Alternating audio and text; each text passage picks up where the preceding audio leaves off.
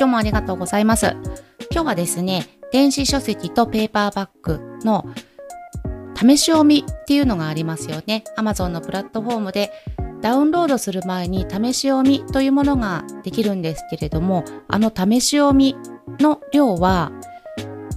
変更できますよというお話ですね。これは私最近知ったことに なるんですけれども、実はあの範囲というものは変更ができるんですね。そのお話ですね。えっと、まずはですね、デフォルト設定というものがあります。えっと、電子書籍はデフォルトが10%、書籍の内容に対して10%が表示されています。と Amazon の方では KDP の方では歌われています。そしてペーパーバッグになりますと20%ですね。20%が表示されていますよということになります。そしてあの電子書籍も固定レイアウトのものとリフロー型というものがあるんですけれども固定レイアウト 固定レイアウトというものはあの、ファッション誌などでよく見かけるページがもう固まっていて、あの、読者さんがカスタマイズできないものになりますね。ああいったものが固定レイアウトと言いますけれども、あれと、あと、もう片方、リフロー型ですね。リフロー型は読者さんが好きな文字の大きさに変えたり、ゴシックやジョージア、明朝みたいな感じですね。に変えたりとか、自分の好きな感じで読書をカスタマイズして読める。そういった機能が働くものですね。テキストの多いものですとか、あとは情報系の書籍ですね。そういったものはリフト、リフリフロー型がメインで使われているかとは思います。そのどちらとも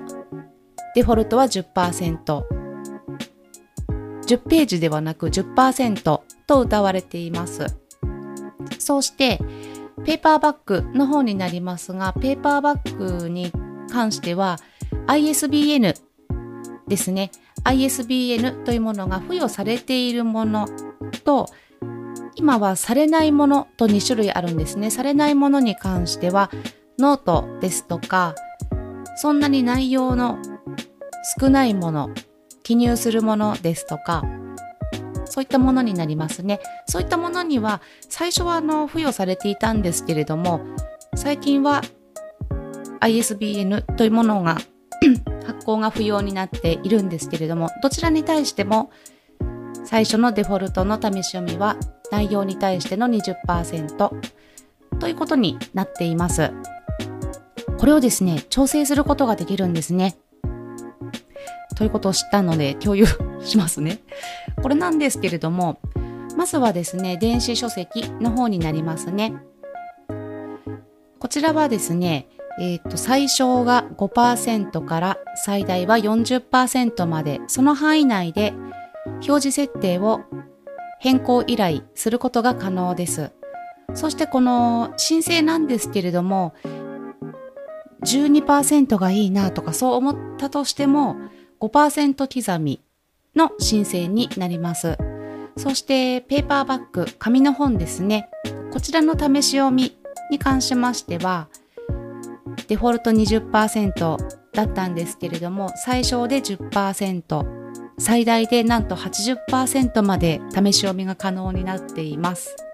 こちらはですね、10%刻みでの依頼になりますね。いずれも KDP のサポートセンターの方に著者さんが依頼をするという形をとって OK ですよということになれば通るというふうになっていますね。この試し読みなんですけれども著者さんよりも読者さんが知っているともしかしたら得をするかもなというよりも損をしないで済むかもなお金の損と時間の損ですねそれをもしかしたら削減できる参考の一つに指標の一つになるんじゃないかなというふうに私は思っているんですね。それはですね電子書籍も変更を依頼する希望することが可能と先ほど言いましたけれども固定レイアウト型とリフロー型とあって日本のマーケットプレイスではリフロー型に対してはサポート対象外なんですね。ですので電子書籍に対してはこれは10%が表示されているんだということがわかりますね。そうしてよくこう100ページ200ページという表示がされているのに意外と不思議とこうあっさり終わってしまったという書籍に出会ったことはあの誰しもあると思うんですね。ですのでちょっとこう文字がたっぷりぎっちり詰まったそうした書籍が読みたかったなという場合にはあのちょっとこれがとても参考になるのではなかろうかというふうに私は思っているんですね。そうなんです。同じような100ページという表示があるものでも試し読みがいっぱい見れるものと少ないものとありますね。そこからその書籍の内容というものがちょっと予想できると思うんですね。それとですね、あの、ページ数ではなくて、表示がページ数ではなくて、内容に対しての割合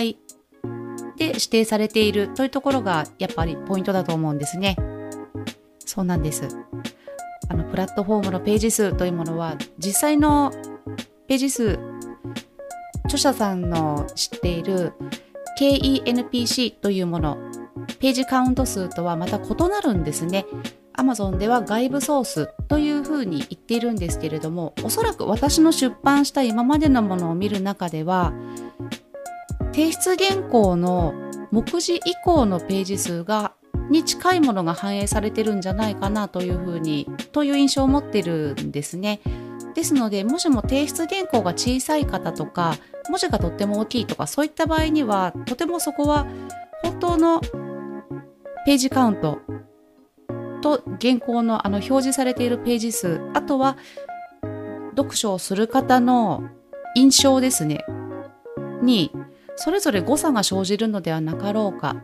というふうに考えているんですね。ちょっとそれを本を探している時特に有料のものですねお金かけたのにちょっと物足りなかったなっていう風になってしまうととても残念だと思いますので参考の一つにしてもらえたら面白いんじゃないかなとも思いますね。そんな感じで試し読み範囲は調整ができるけれども読者さんの方が知っていると得するかもしれない本当はあれですよねあのページ数っていうよりも私の場合なんですけれどもブログでも文字数などを確認できるできますが電子書籍になると商品ですよねアンリミテッドだと言っても有料で購入される方もいますのであそこにダウンロードする前に総文字数も表示されてたらいいのになって思うんですよね。そうなったらいいですねという希望もあるんですけれどもちょっと本を選ぶ時の参考になってもらえたら嬉しいなと思います。そんな感じで今日もありがとうございました。ではまた、あっこでした。